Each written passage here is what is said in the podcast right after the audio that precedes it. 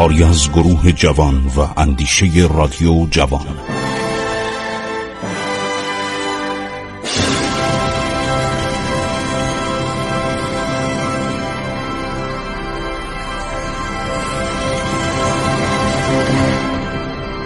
بسم الله الرحمن الرحیم. به نام خداوند بخشاینده مهربان خسرو معتزد به شما عرض ادب و احترام می‌کنه و برنامه عبور از تاریخ رو به شما تقدیم می‌کنه. خب عرض شود حضور انورتون که امیر کبیر سعی می‌کنه اصلاحات مختلفی بکنه. در کتاب های زیادی از جمله کتاب استاد دکتر بینا علی اکبر بینا که تاریخ ایران تاریخ دیپلماسی رو نوشته و همینطور استاد دکتر آدمیت و همینطور کتاب حقایق الاخبار خورموجی و کتاب گرانماتسون همین اومده. من از مجموع اینا یه خلاصه ای براتون میگم که خسته نشید. خب یکی از کارهایی که می‌کنه اصلاحات فرهنگی و اجتماعیه.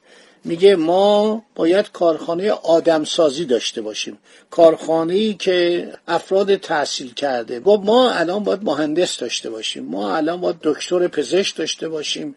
ما الان باید سیاستمدار داشته باشیم. ما الان کسی باید داشته باشیم که معادن ایران رو استخراج کنه. ما برای هر چیزی محتاج خارجی نباشیم. همه از هندوستان می آوردن در کتاب گاسپار دروویل افسر عرض شود انگلیسی نوشته مصر از هندوستان می آوردن آهن از هندوستان می آوردن سرب و قل از هندوستان می آوردن همه اینا عرض شود که از خارج می اومد گفتش که ما باید آدمایی تحصیل کرده داشته باشیم. بنابراین ایشون سعی می‌کنه یک مدرسه ای به نام دارالفنون یعنی دانشگاه که ژاپنی ها دانشگاهشون 16 سال بعد از ما افتتاح شد. ما زودتر از عرض شود که ژاپنی ها در حدود مثلا 1851 52 قرار شد که علوم جدید به اصطلاح در ایران تدریس بشه. مدارس پلیتکنیک علوم و صنایع و فنون نظامی و همینطور طب و مهندسی و غیره تدریس بشه. اسم گذاشتن دارالفنون. بنای مدرسه در سال 1266 در زمین واقع در شمال شرقی ارک سلطنتی همین جایی که میدان توبخانه بود. تمام از جنوب میدان توبخانه باب همایون ارک سلطنتی شروع می شد این میدان 15 خرداد میدان ارک سابق و در بر می گرفت تا دم بازار می رفت چه عکسای خوبی هم.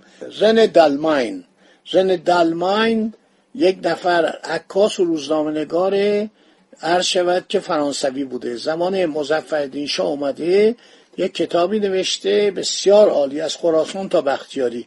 دوبارم ترجمه شده. و خیلی عکسای جالب داره و این کاخ گلستان دور تا دورش عرض شود میله بوده و پر از درخت بوده استخر و قسمت اندرونی داشته قسمت بیرونی داشته.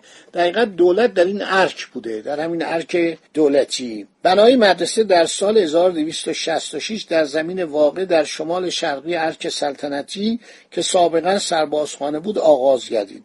دو سال طول کشید تا آخر سال 1267 امیر کبیر میگه که ما باید چه کار کنیم؟ ما باید حتما عرض شود که دارالفنون داشته باشیم. اگر نداشته باشیم به درد نمی‌خوره. شما هر چی قصد بسازیم فایده نداره. ولی دارالفنون مدرسه آدمسازیه. به قدری علاقه داشت به این دارالفنون که اغلب روزا برای سرکشی ساختمان می‌رفت. الان هم موزش کردن. البته این ساختمان یه بار بازسازی شده یه بار در دهه های بعد از 1300 این ساختمون رو دوباره بازسازی کردن نوسازی کردن. اخیرا هم باز بازسازیش کردن موزه شده. یکی دو سال پیش یه جشنی بود سه سال پیش منو دعوت کردن. سفیر اتریش اومده بود چون اتریشیا خیلی زحمت کشته بودن. سفیر سوئیس هم بود سفیر فرانسه هم بود. یه سخنرانی هم ما ایراد کردیم. متن انگلیسیش هم که ترجمه شده بود بین این حاضرین تقسیم کردیم و رفتیم موزه دارالفنون رو دیدیم. تصاویر امیر کبیر خیلی جالب بود. خیلی این موزه مال وزارت آموزش پرورشه.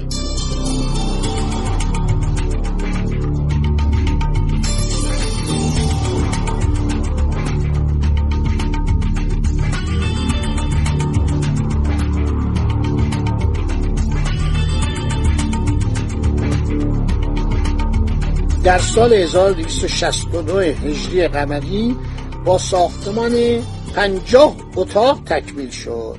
تر و نقشه ساختمان مدرسه را میرزا رضای مهندس باشی تهیه کرد.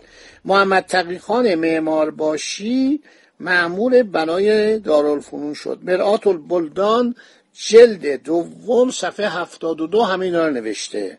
امیر چنان عشق و علاقه به اتمام این بنا داشت. رفته بود دیده بود که در مثلا سن پترزبورگ چه دانشگاهایی هست؟ دانشگاه نظام هست دانشگاه مهندسی هست دانشگاه طب هست اینا همه اثر میذاشت دیگه. تو ذهن یک آدم هوشمند و لایه. هر شود که هر روز می‌رفت سرکشی می‌کرد. بعد موسی جان داوود خانو که مترجم اول دولت الیه بود ایشون در سفارت تهران یعنی سفارت ایران در پترزبورگ بود سن پترزبورگ. از طرف امید به ایران اعزار شد معمول شد که بره و به کشور پروس. اون موقع هنوز آلمان تشکیل نشده بود.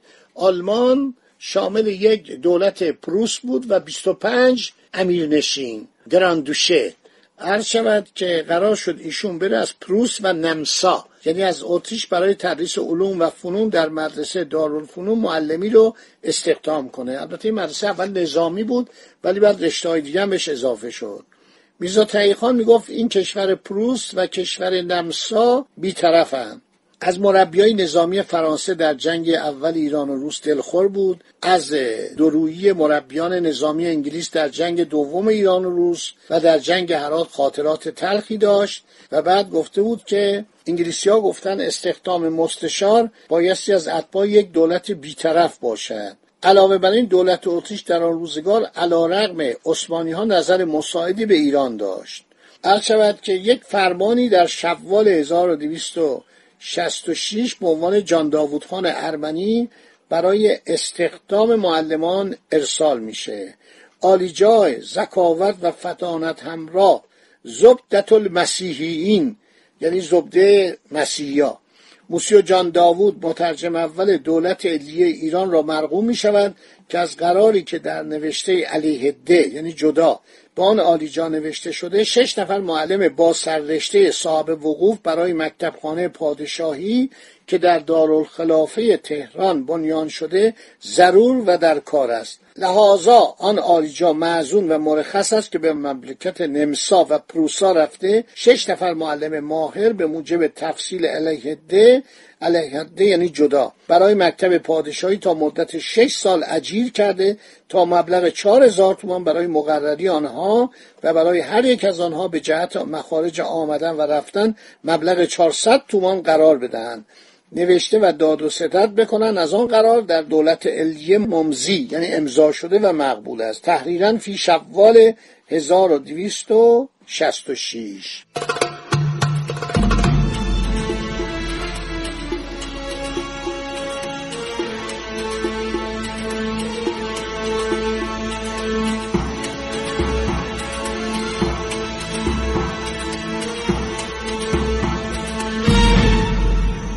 بعد یه نامه هم می میگه تخصص این معلمانی که ما لازم داریم برای تدریس باید بیان ایران. معلم پیاده نظام یک نفر. معلم توپخانه یک نفر. معلم علم هندسه یک نفر. معلم معادن یک نفر. همین رو ما احتیاج داشتیم ما معلم حکمت و جراحی و تشریح یک نفر. معلم سوار نظام یک نفر.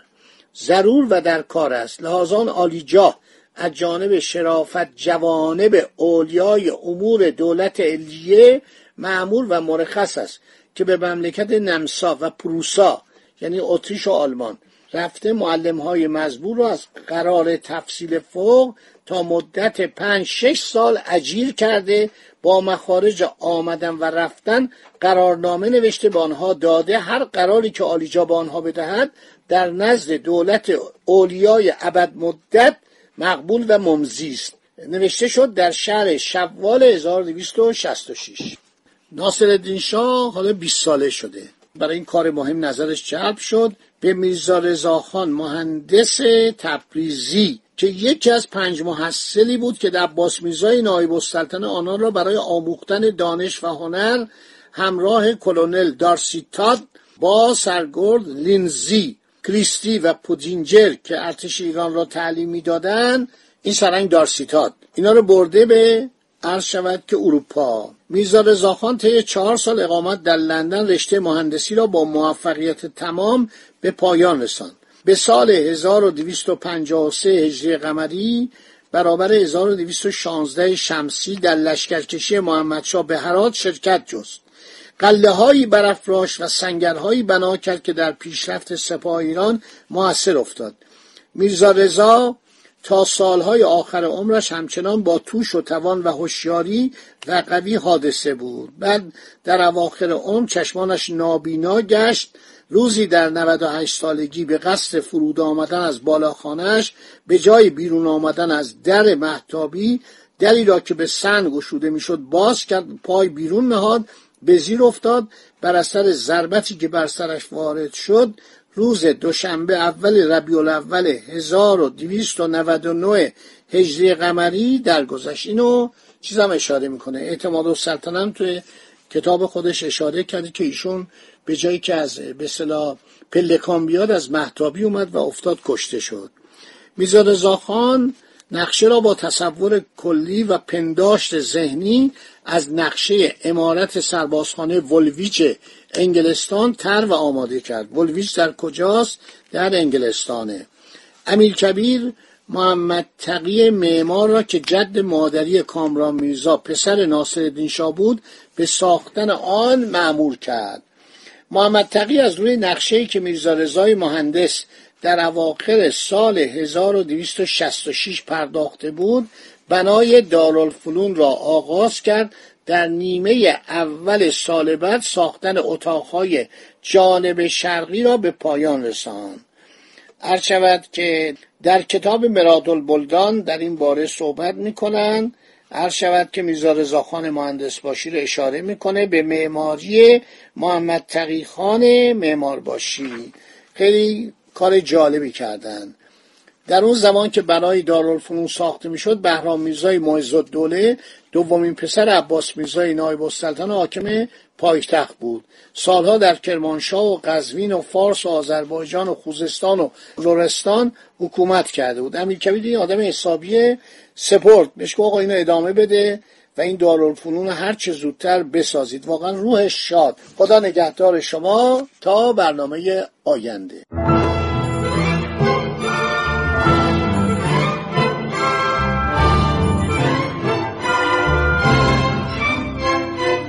عبور از تاریخ.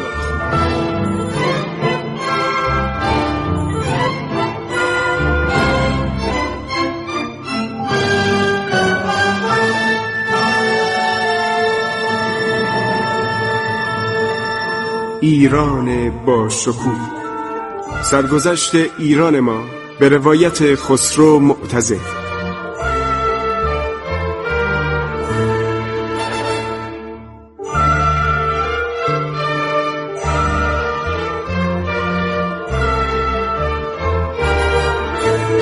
عبور از تاریخ. با رادیو جوان.